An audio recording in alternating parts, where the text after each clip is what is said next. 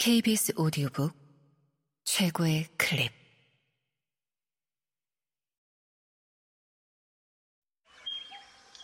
KBS 오디오북.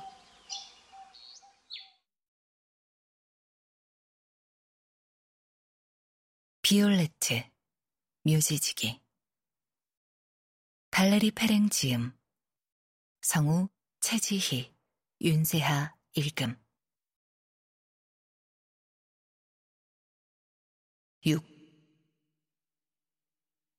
추모비 속의 모든 이들이 그의 목소리를 듣고서 나올 시간이 왔으니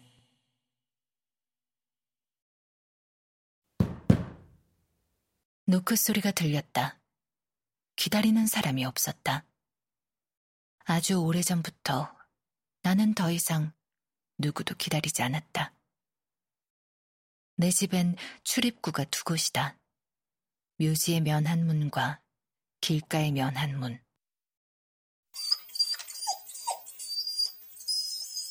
엘리안이 낑낑거리더니 길가의 면한문으로 다가갔다. 이 녀석의 주인인 마리안 페리, 1953년에서 2007년은 참 빗살나무 구역에 잠들어 있다. 엘리아는 마리안의 장례 때 이곳에 온 뒤 아예 눌러 앉았다.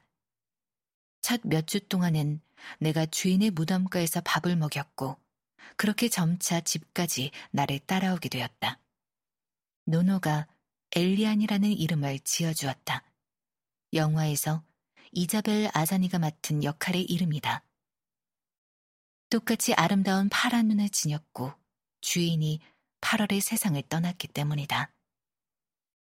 이곳을 지킨 20년 동안 주인을 따라왔다가 정황상 어쩔 수 없이 내가 주인이 된 개는 세 마리였고 지금은 엘리안만 남았다.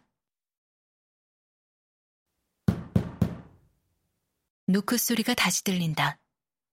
나는 망설였다. 이제 겨우 오전 7시였다.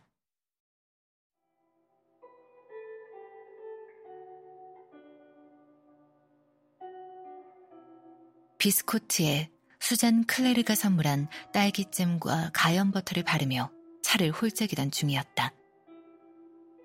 수잔 클레르의 남편 1933년에서 2007년 은 삼나무 구역에 잠들어 있다. 음악을 듣고 있었다. 근무 시간 외에 나는 늘 음악을 듣는다. 나는 몸을 일으켜 라디오를 껐다. 누구세요? 남자 목소리가 머뭇거리며 대답한다. 실례합니다. 불빛이 보여서요. 그가 현관 매트에 발을 터는 소리가 들린다. 이 묘지에 묻힌 어떤 분에 대해 여쭐 것이 있어요. 그에게 문을 여는 시간인 8시에 다시 오라고 할 수도 있으리라. 아, 잠깐만요. 나갈게요. 나는 침실로 올라가 겨울 옷장을 열어 실내 가운을 걸쳤다. 나는 옷장이 두 개다. 겨울 옷장과 여름 옷장. 계절과는 아무 상관이 없고 상황에 따른 구분이다.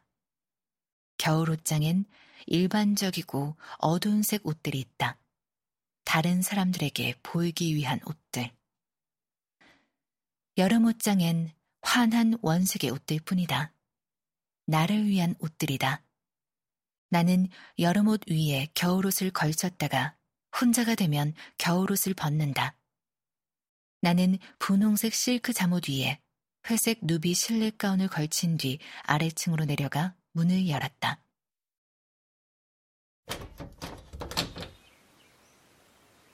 마흔 살가량의 남자가 모습을 드러냈다. 처음엔 나를 뚫어져라 바라보는 그의 검은 눈동자만 보였다. 안녕하세요.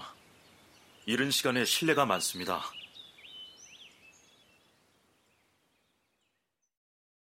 아직 어둑했고 한기가 감돌았다. 그의 뒤로는 밤이 얹어놓은 성에만이 보였다. 그의 입에서 나오는 하얀 김이 움트는 여명 속에서 담배 연기처럼 피어올랐다.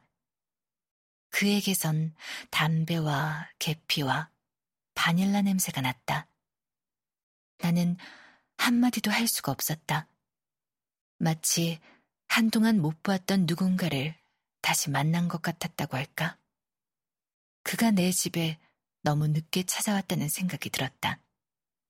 20년 전에만 이 집에 발을 들였어도 모든 게 달라졌을 텐데.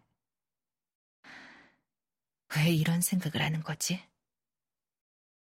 수년 동안 만취한 젊은이들 외에는 길가에 면한 내 집문을 두드린 사람이 없어서 내 집을 찾는 모든 방문객들은 묘지의 면한 문으로 찾아와서 나는 그를 집으로 들였다. 그가 난처해하며 감사를 표했다.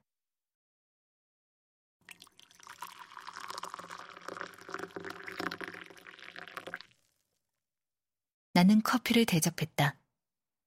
인근 주민이라면 내가 모르는 사람이 없다. 내 묘지에 아직 가족이 묻히지 않은 주민들을 포함한 누구라도.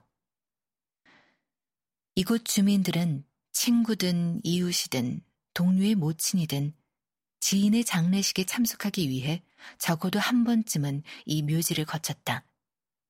그런데 이 남자는 한 번도 본 적이 없다.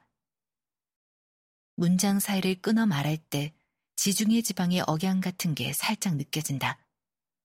머리칼은 짙은 갈색인데 색이 하도 짙어서 드물게 솟은 흰머리가 헝클어진 머리칼 속에서 유독 튀어 보인다. 큼지막한 코에 두툼한 입술, 눈 밑에 늘어진 주름. 세르주 갱스부르를 약간 닮았다. 면도기와는 사이가 안 좋은 듯 하지만 기품은 잃지 않았다. 손이 곱고 손가락이 기다랗다. 그는 잔 위를 후후 불며 뜨거운 커피를 한 모금씩 넘기고는 양손으로 잔을 감싸 손을 녹였다. 여전히 방문 목적은 말하지 않고 있다. 내가 그를 집으로 들인 것은 이곳이 오롯한 내 집이 아니기 때문이다. 이곳은 모두의 집이다. 내가 부엌 겸 거실로 변신시킨 시청의 대기실 같은 곳이라고 할까? 이곳은 여기 모여드는 모든 이와 주민들의 것이다. 그가 벽들을 살피는 눈치다. 이 여덟 평 남짓한 공간은 내 겨울 옷장과 비슷한 분위기를 풍긴다. 벽에는 아무것도 걸려있지 않다. 다채로운 테이블보도 파란색 소파도 없다. 사방에 보이는 베니어 합판과 앉을 수 있는 의자들 뿐이다. 과시적인 장식이 전혀 없다. 언제든 대접할 준비가 된 커피 메이커와 하얀색 찻잔들, 그리고 슬픔에 잠긴 사람들을 위한 독한 술만이 마련돼 있다. 내가 눈물과 고백과 분노와 한숨과 절망, 그리고 사냥꾼들의 웃음을 맞을 수 있도록. 내 침실은 2층에 있다. 내 비밀의 화원. 진짜 내 집. 내 침실과 욕실은 온통 파스텔 톤이다. 캔디 분홍색과 아몬드 초록색과 맑은 하늘색. 마치 내가 봄의 색깔로 다시 그려낸 듯하다.